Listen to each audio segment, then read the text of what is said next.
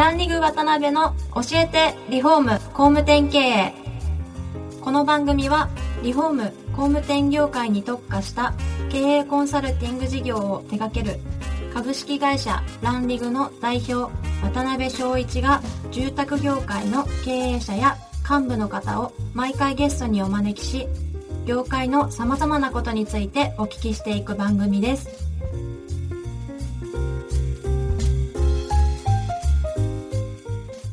皆さんこんにちは。さあ今週も始まりました。ランリグ渡辺の教えてリフォーム工務店経営。第68回目をお送りします。司会進行の志村玲美です。渡辺翔一です。渡辺さん今週もよろしくお願いします。よろしくお願いします。えー、今回もリフォーム産業新聞社の福田さんに、えー、お越しいただいてます。で、前回はですね、あの、たくさんの住宅関連の会社の経営者であったりとか、まあ、関係者にお会いしてですね、まあ、いろいろ情報を取られている福田さんの目から見たマーケットのトレンドとか、まあ、大きな動きっていうものをお話ししていただいたんですが、まあ、今回はですね、本当個人的にも興味があるんですけど、もういろんな会社さん回られてですね、うわ、これは知っといていただきたいなっていう面白いサービスであったりとか、まあ、あの、これあんまり実名出して特定で言えないかもしれないんですが、すごい住宅会社さんとかですね、うん、まあ、そういった多分視聴者さんもあの興味あると思うんですが、えー、お話をテーマとしてえー、させていただけたらなと思ってますんでよろしくお願いします。お願いします。言いにくいですけどよろしく お願いします。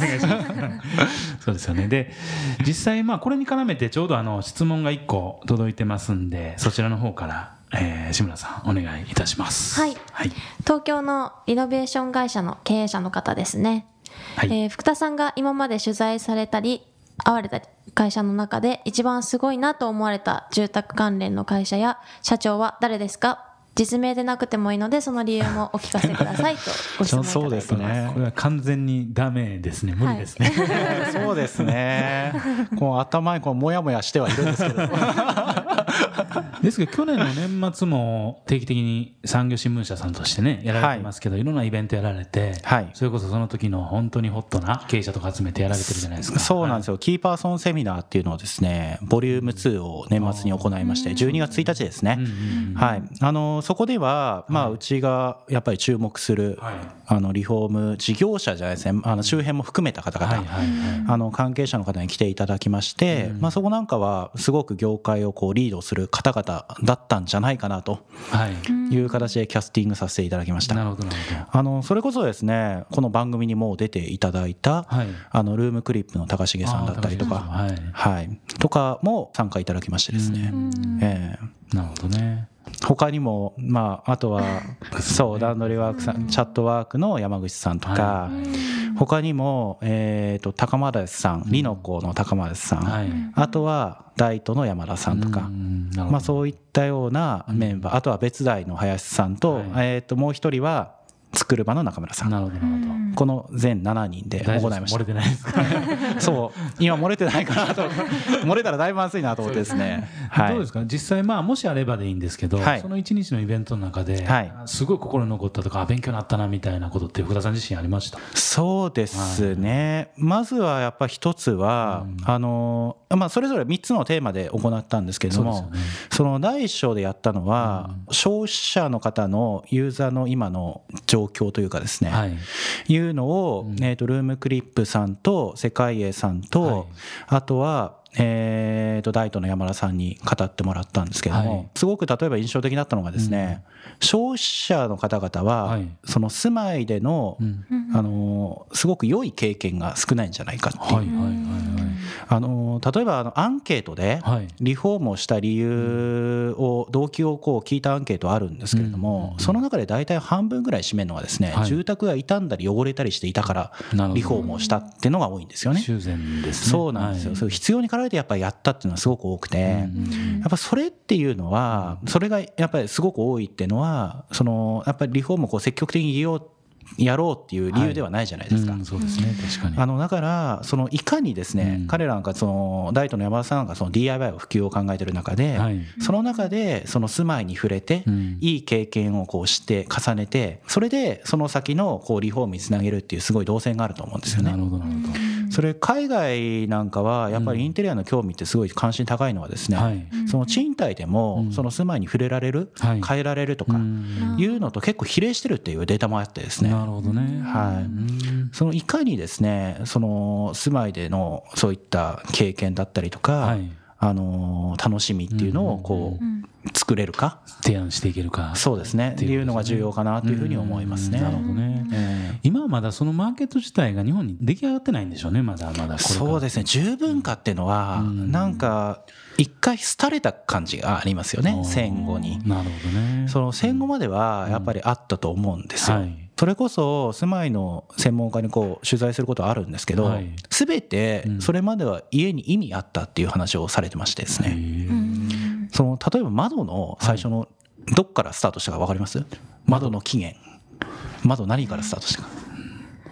想像できないですか？いやーちょっと。あの縦穴式住居の煙出る穴が最初の窓の最初なんですよ、へー。そこからこう煙がもくもく出てきた、はいはいはいはい、それでその柱と柱の間がその窓に変わっていったんですけれども、はいあのそうした中でその昔はですね単純な引き違い戸じゃなくてうん。さまざ、まな窓があったんですよね。はいはいはい。例えばその和室だと地窓って言われるこう地面の近くにある窓、はい。あれってのも理由があって直射日光をあれ与えないためなんですよ。ああそういうことなんですね。畳開けたりとか。ええ。そうなんですよ。うん。あのというのもうん。和室ってすごく瞑想する空間じゃないですか。はい確かに。そうすると人間ってこう直射日光当たると活性化しちゃうんですよ脳が。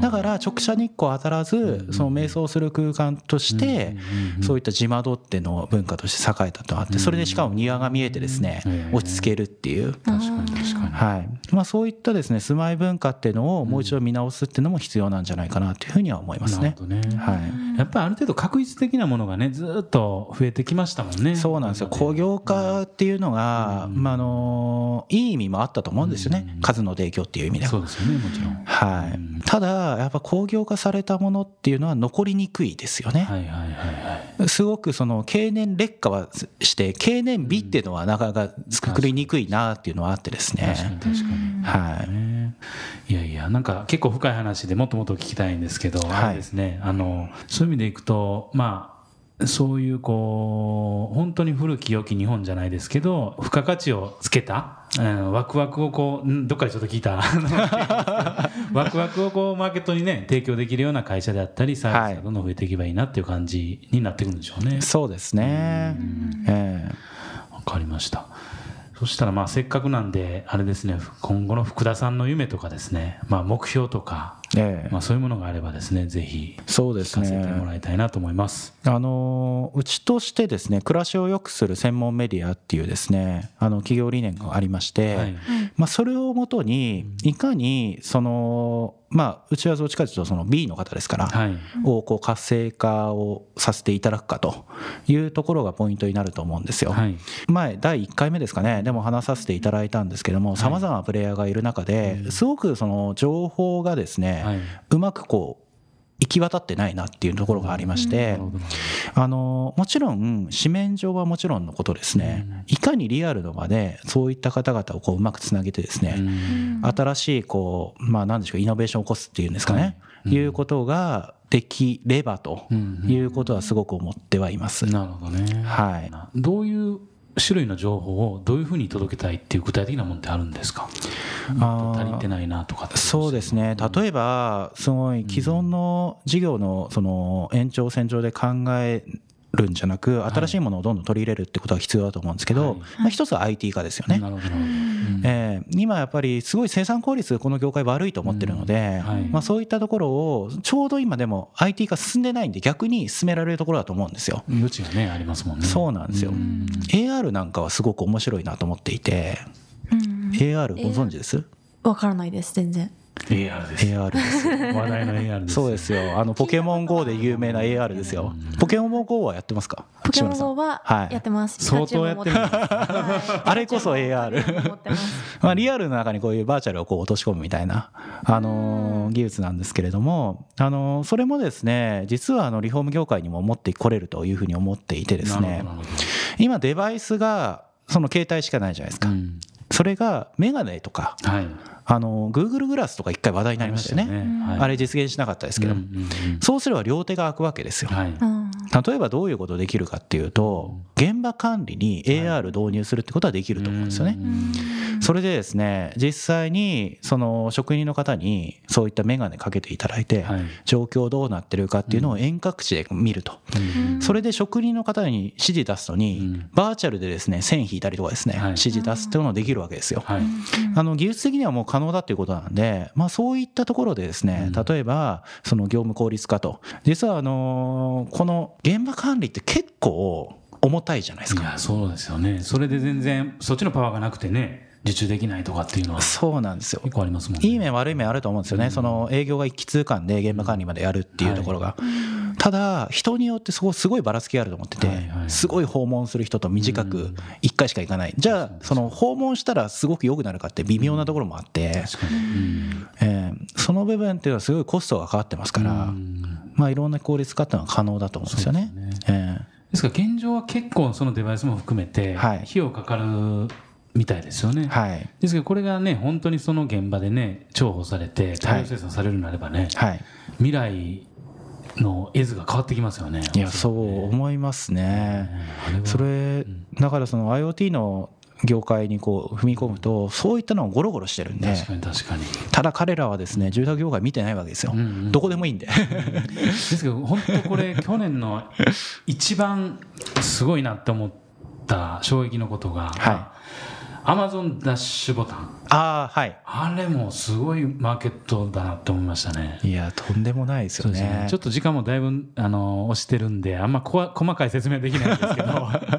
まあ皆さんも Amazon ダッシュボタンでちょっと検索していただければ世の中が変わるなっていう感じを感じていただけるんじゃないかなと思いますけど。そうですね、うん。ウェブからリアルにっていうか Amazon ダッシュはリアルからウェブにですもんね。そういうことですよね。いやーあれは業界変えますよ。すみません。ちょっと新橋のガードレール下の話題みたいになってきましたけど はいなるほど。わかりました。じゃあちょっとまあ最後の回、えー時間になってきましたので、まあ、4回まとめての、まあ、最後のご挨拶と あと何かもし福田さんの方から、えー告知みたいなものがあれば、はいそうですね。4回あのお聞きいただいてありがとうございます。あの楽しいかどうかはちょっと疑問な部分もありますけれども。いや面白かったです、ええあのまあ一つ最後に言えることはですね今言ったこと全部リフォーム産業新聞の紙面に書いてますんでですね。なるほど。あのぜひ購読してない方が取っていただくと。